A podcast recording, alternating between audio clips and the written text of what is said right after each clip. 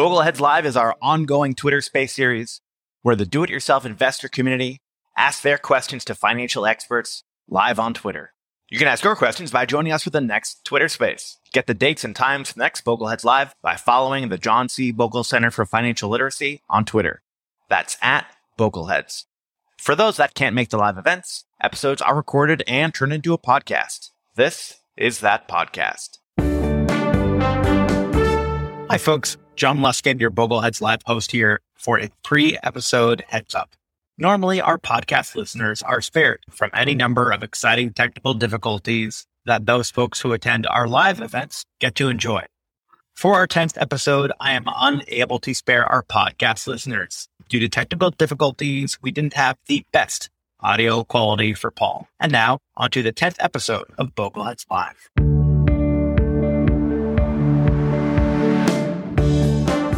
Thank you, everyone, for joining us for the 10th Bogleheads Live. My name is John Luskin, and I'm the host for today. My co host for today is Paul Merriman, nationally recognized authority on mutual funds, index investing, and asset allocation. After retiring from Merriman Wealth Management, Paul created the Merriman Financial Education Foundation, dedicated to providing investors of all ages with free information and tools to make informed decisions in their own best interest and successfully implement their retirement savings program.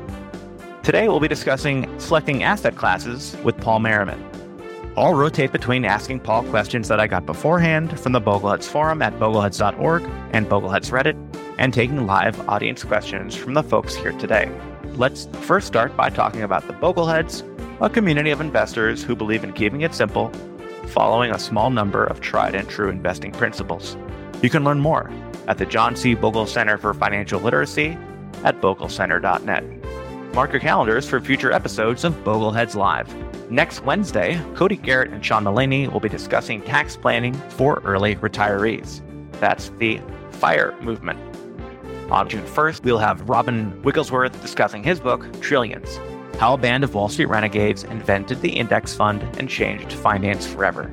The following week, we'll have Dan Egan of Betterment. Other future guests include Barry Ritholtz, JL Collins, and Jim Dahle of the White Coat Investor.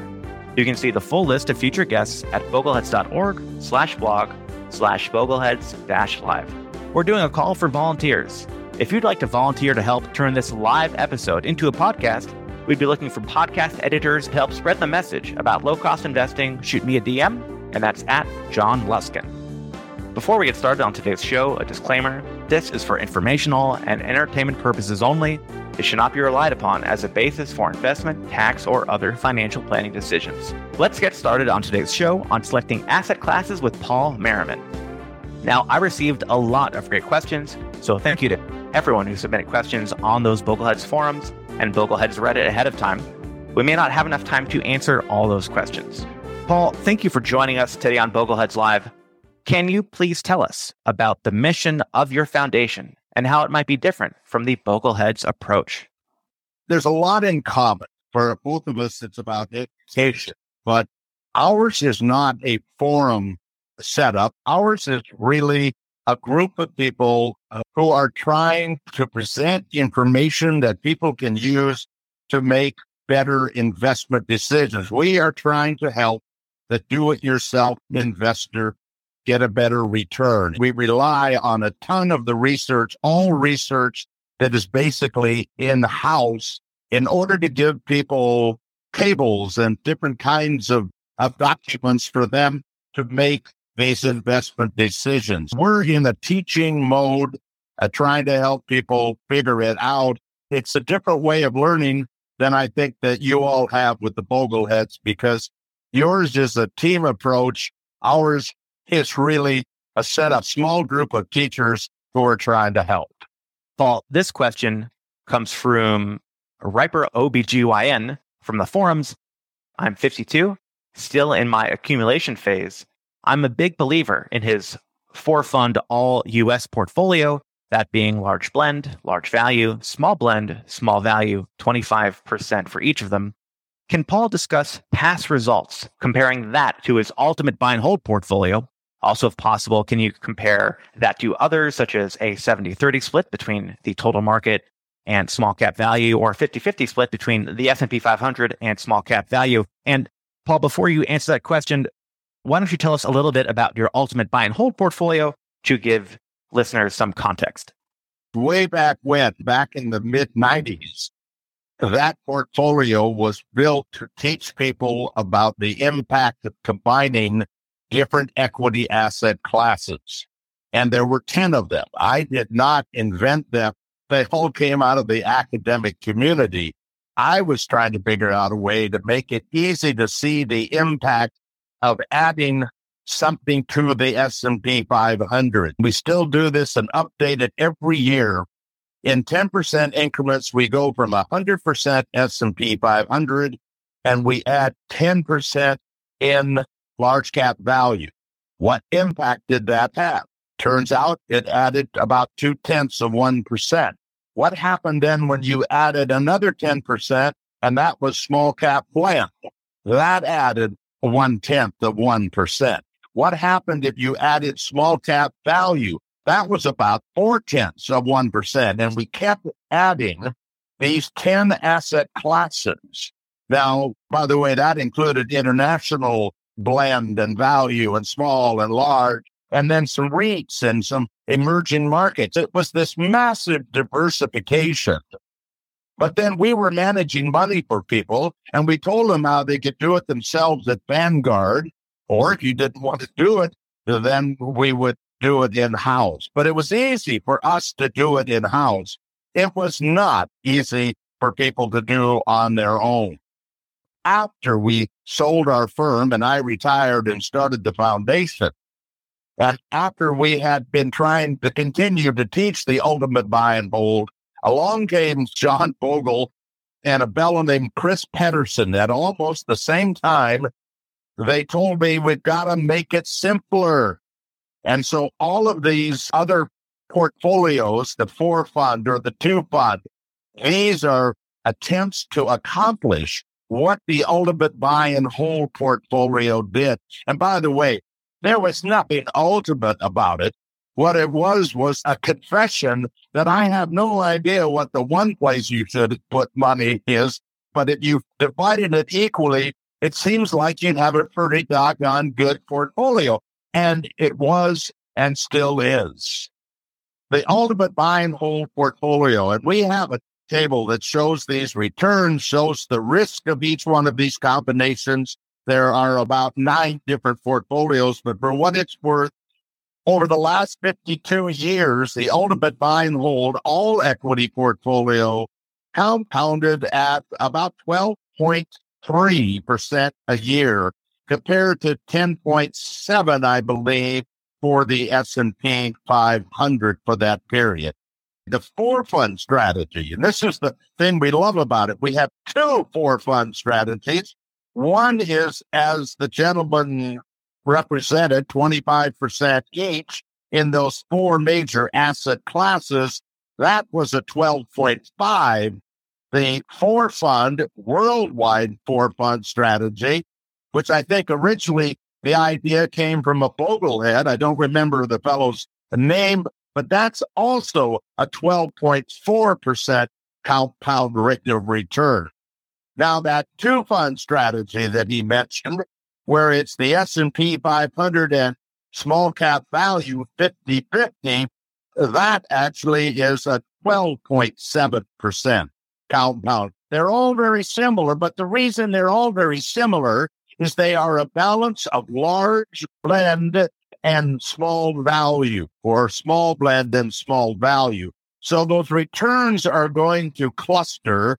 The risks are a little different, but they're all strategies that are going to do better than if we don't diversify amongst many asset classes. And of course, the S&P 500, the total market index, that is basically one asset class for those folks who are a little less geeky to break down what Paul just shared with us, some folks may keep it really simple. Simplicity being an important key when investing. We're going to buy every single stock that's available on offer, and then our wealth is going to grow alongside the global economy. Alternatively, we can invest a little bit more disproportionately in companies that are smaller in size or maybe underpriced compared to their earning. This is a small value approach. And historically, the research shows that taking more risk with this approach has been rewarded with more return. By tilting our portfolio away from the broad market, we can earn a little bit more, but we do so by bearing greater risk. I've talked to a lot of people, Bogleheads among them, who say, look, I've got small cap value. I've got small cap growth. It's right there in the total market index. But the problem is there's so little of it. It has no impact whatsoever. As a matter of fact, the compound rate of return of the S&P 500 and the total market index for the last 93 years is basically the same. The fact that they had some is nice, but it doesn't change the financial future. Absolutely. We've got our first audience question. Mr. Merriman, thank you for your time today. I've followed your work over the years and I've recently eh, been enjoying your podcast. It's called Sound Investing. Thank you for those efforts. Much appreciated. My understanding is that you view trend following and momentum strategies as potentially beneficial within a broadly diversified portfolio. I must admit, I've read some of the research, but I have a difficult time internalizing the value of the so called momentum factor and trend following. So I was just wondering if you could talk about that a little bit, try to and explain why you see it as a beneficial strategy for a longer term investor. David probably knows that I, for many, many years, helped people do market timing, provided market timing systems. In my practice, we actually were the first advisor that conventional funds ever approved that did market timing. We were not doing market timing with DFA funds. We were using regular mutual funds for the market timing. And I'll be open about it. Half of my retirement portfolio is absolutely purely buy and hold, and the other half is using trend following and momentum market timing. Both sides of that portfolio is completely mechanically managed. But I will say, market timing is the most difficult of all investment strategies. It asks people to do things that are just beyond the pale. It asks them to take multiple losses in a row. It asks them to sell at one price and buy it back at a higher price. It asks that they underperform the good years and hopefully outperform the bad years. Right now, my market type portfolio has been doing well because it hasn't been in the market.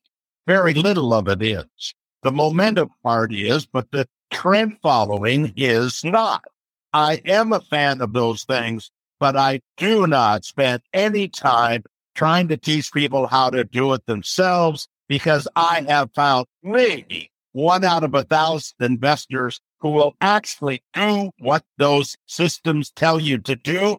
I don't blame them because those systems don't know anything about what's going on in the world, whether it's political or it's economic. They're dumb systems. It's hard for people to accept a dumb system. I look at indexing as a dumb system.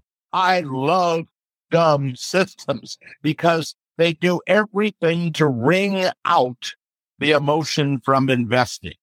I'm teaching do it yourself investors now. I'm not managing money. I don't want to encourage people to do things that I think are going to fail.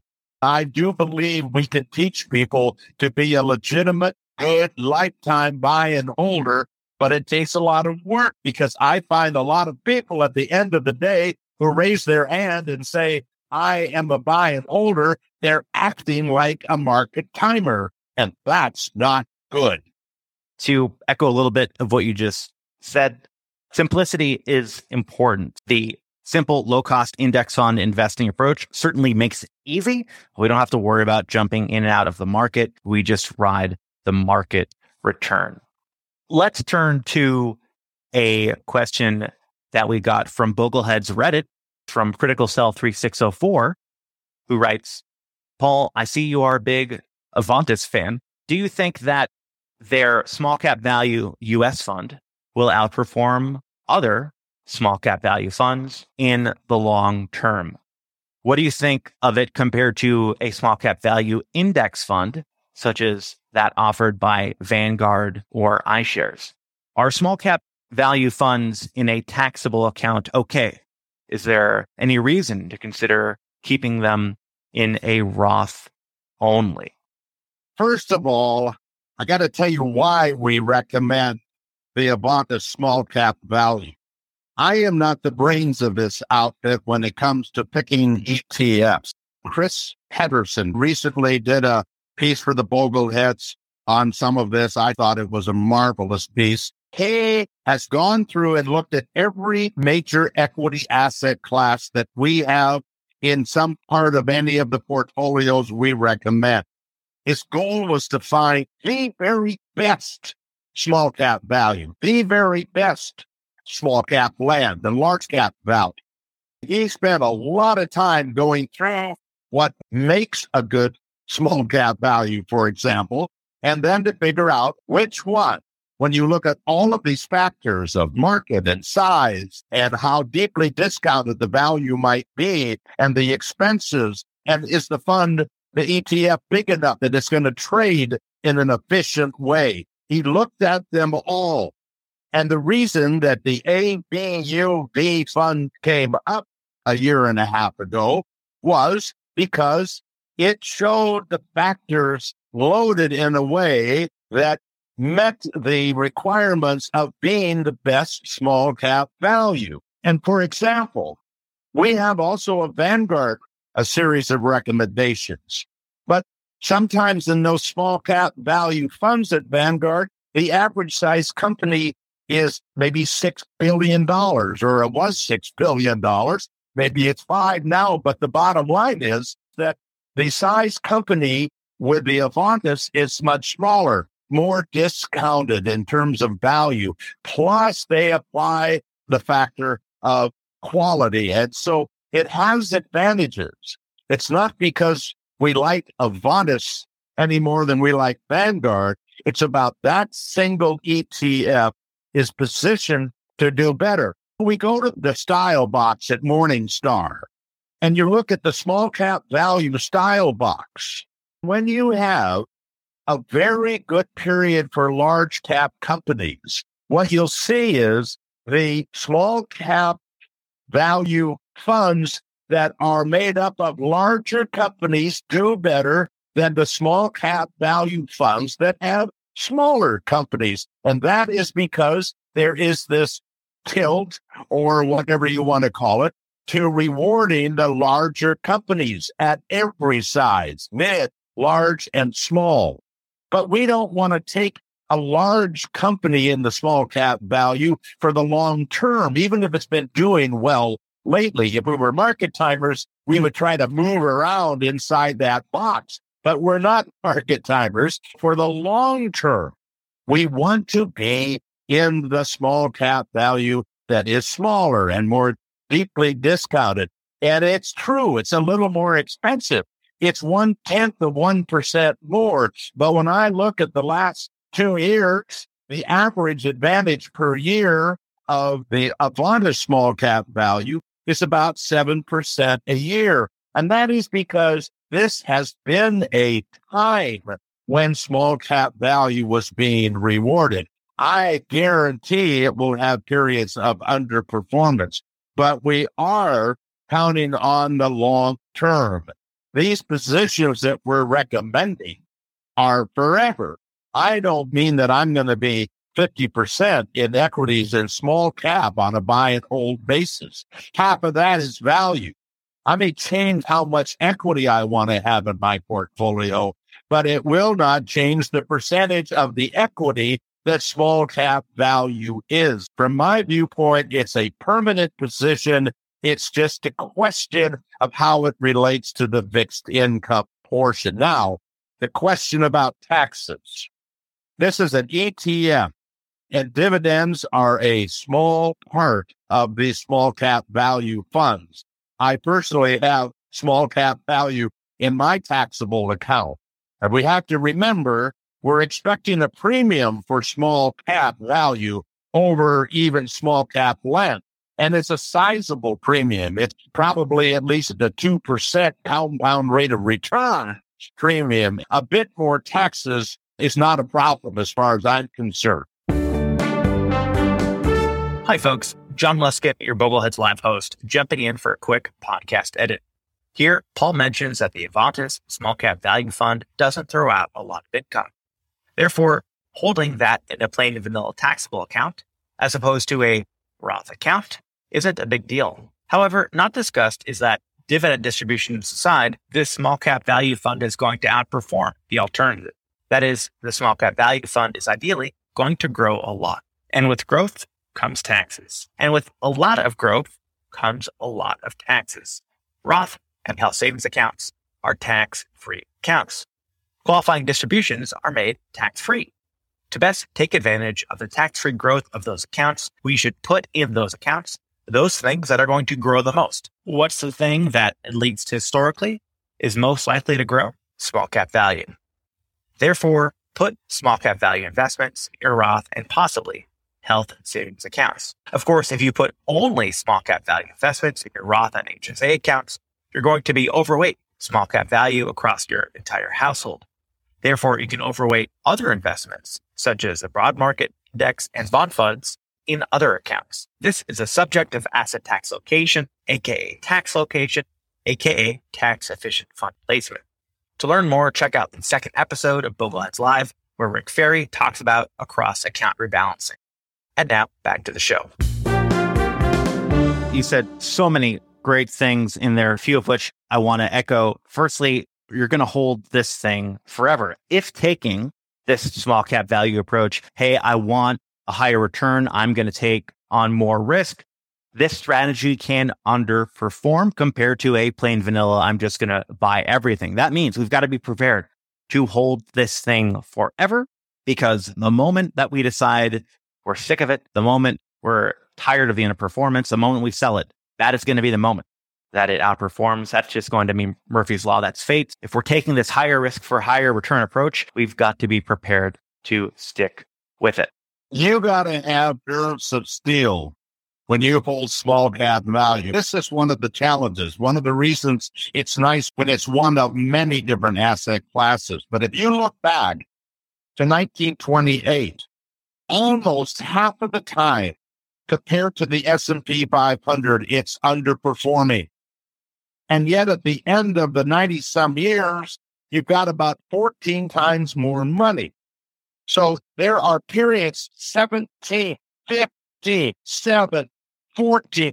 There are these periods that small cap value. It isn't that it's not making money. It's that it's not doing as well as the S&P 500, which I personally believe is going to be the reason that so many people are going to use the 50% S&P, 50% small cap value combination because it actually, over the last 52 years, has lost less money than the S&P 500 itself and had a much higher return. There is some magic to combining asset classes that don't correlate. It's really a shame if we don't take advantage of that.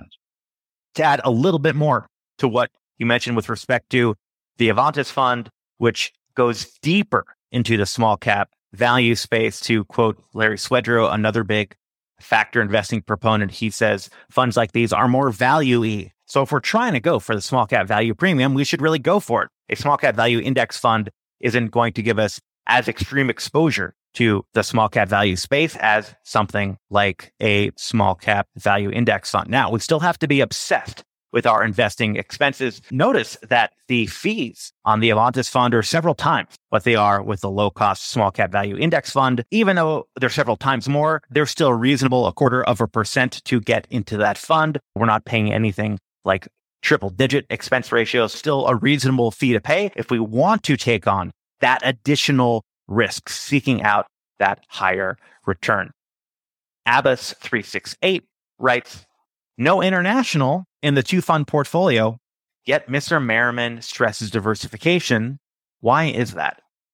This is a fascinating question because after I had my meeting with John Bogle in 2017, I really had to take a close look at all of the diversification that I had been committed to. And in fact, even today, my equity portion is one half international and one half US and one half large and one half small and one half value, a little more than one half value and a little less than one half growth. Massively diversified portfolio. John Bogle, when I met with him in 2017, was nice to me, but he was critical of how confusing this all is. We looked at all these different combinations and how low could we go in terms of giving people exposure to the meaningful asset classes. Here's what we found out. Yes, it is good to have international in the portfolio. Yes, it is possible that our economy will fail when others are doing well. That is all possible. But if you look at the last 52 years, having internationals in the portfolio helped in one period in the 70s. If you were in a distribution or an accumulation stance, having the internationals in there made a difference as to how much you had at the end of your life. But if you ignore that impact, having the international in there has really not added much except diversification. And that's great. The more we can diversify and get the same return, that is just key. But by having the four funds or the two funds, we get enough value. We get enough small. We get enough large. We get enough of what we need to accomplish almost exactly the same return with basically the same risk.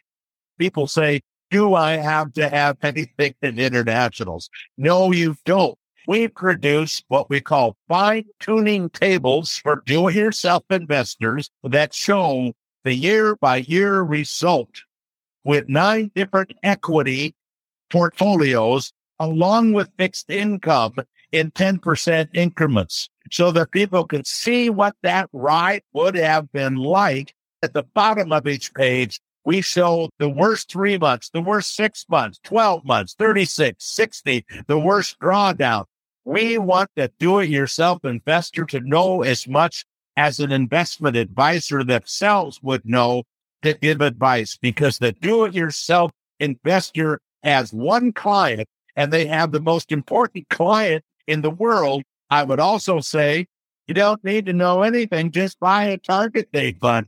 End of story. Fantastic. Certainly that target date fund is going to have that international diversification. If you don't want to go the US only approach, that could be a pretty simple way.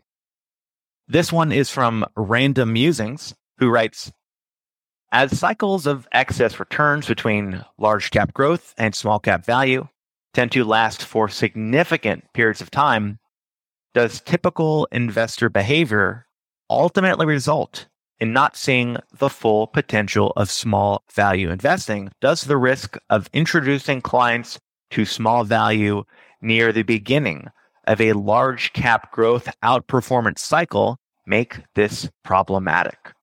The question is a great one. If somebody can figure out how to get people to invest focused on the things that aren't doing well rather than the things that are doing well, that would change somebody's financial future. People are going to be excited about small cap value after it's had a run. They want a piece of that action. It is no different than climbing on the bandwagon of technology or the bandwagon of, unfortunately, cryptocurrency. I don't want people to pile into an asset class at the top. On the other hand, when somebody's got a pile of money and somebody says you should put it all in the market right now, and the market is high, and they are at the risk of getting in right at the top. So, what do you do if you've decided you want to change a commitment to your asset allocation? If you are afraid you're going to end up being in right at the top, maybe you should be dollar cost averaging in just the way that other person who's got a, all this money wants to get into the market. Maybe they should be dollar cost averaging in. Is it the most efficient way to invest?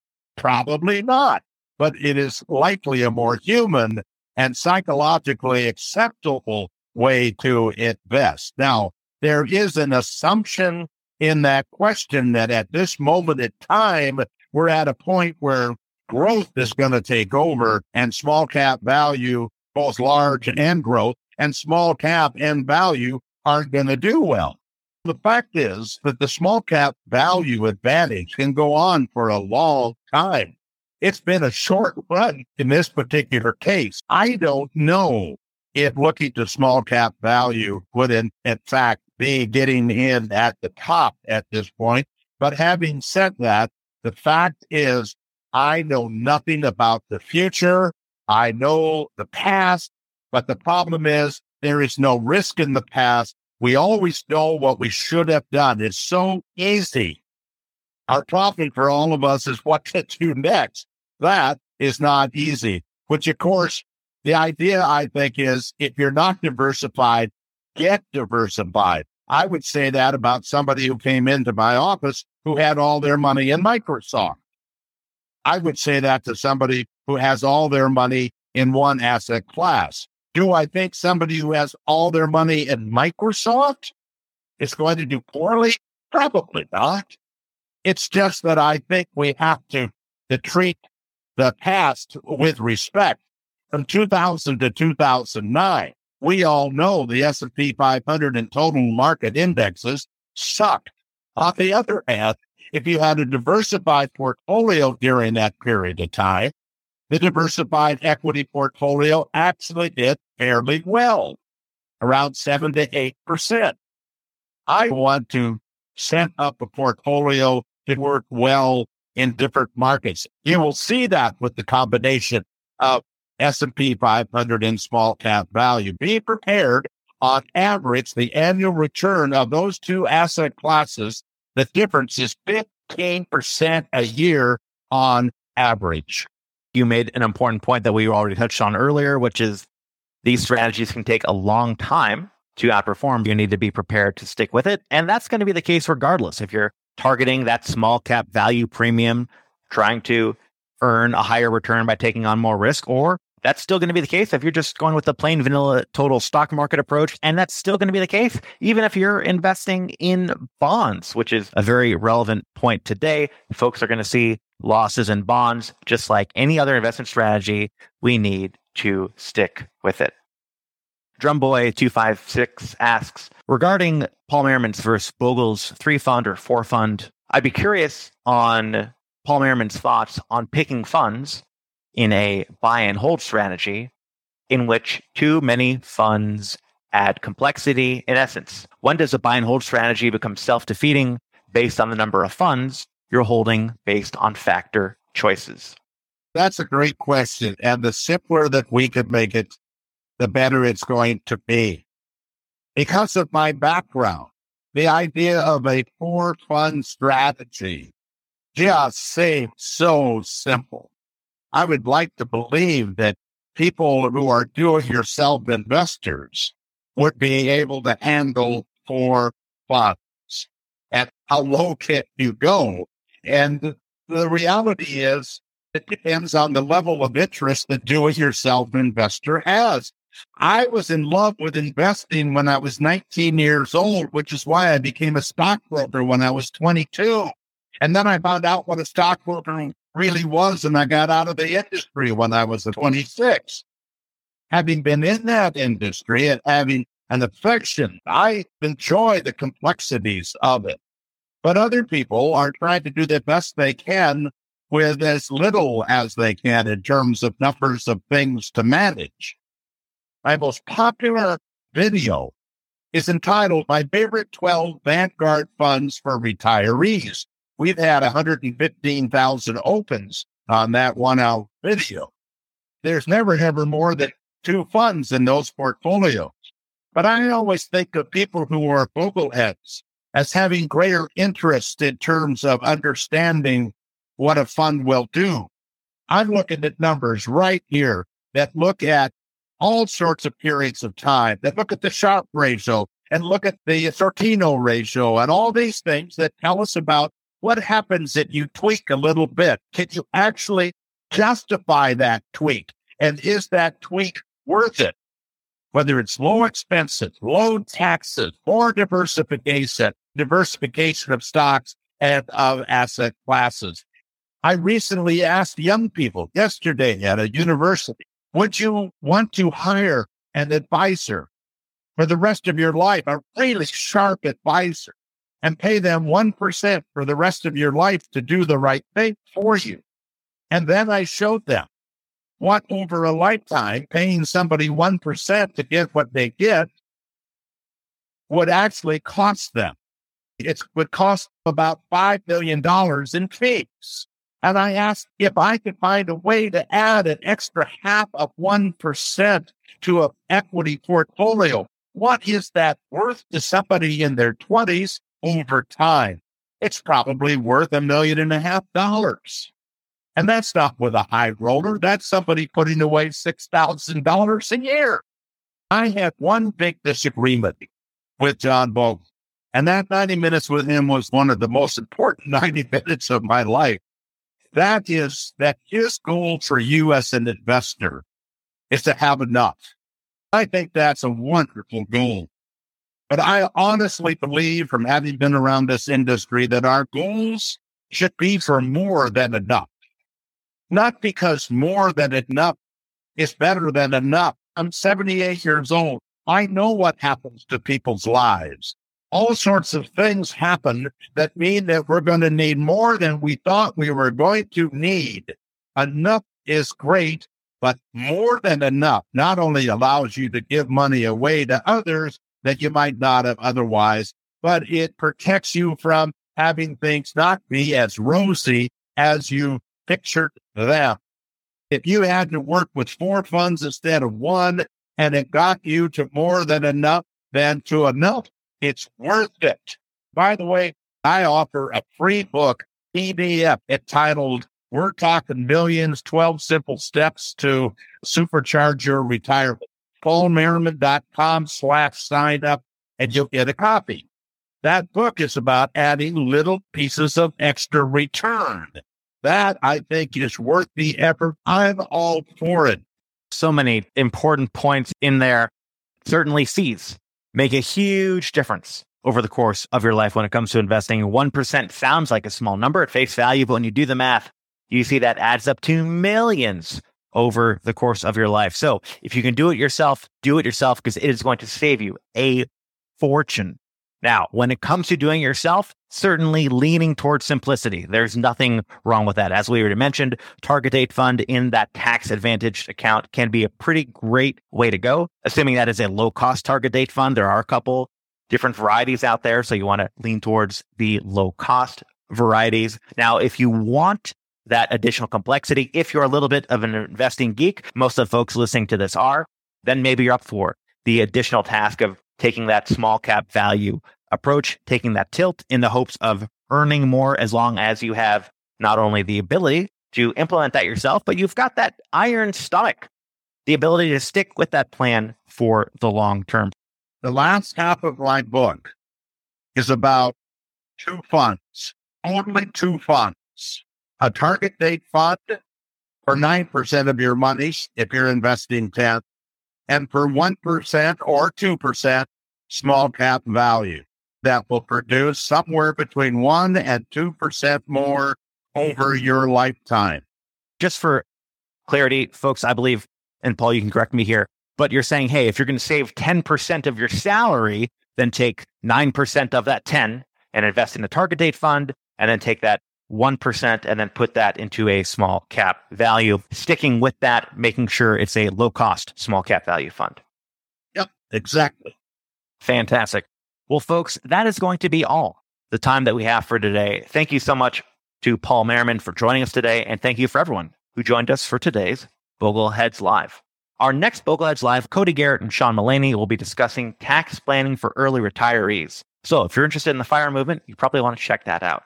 The week after that, we'll have Robin Wigglesworth discussing his book, Trillions How a Band of Wall Street Renegades Invented the Index Fund and Changed Finance Forever.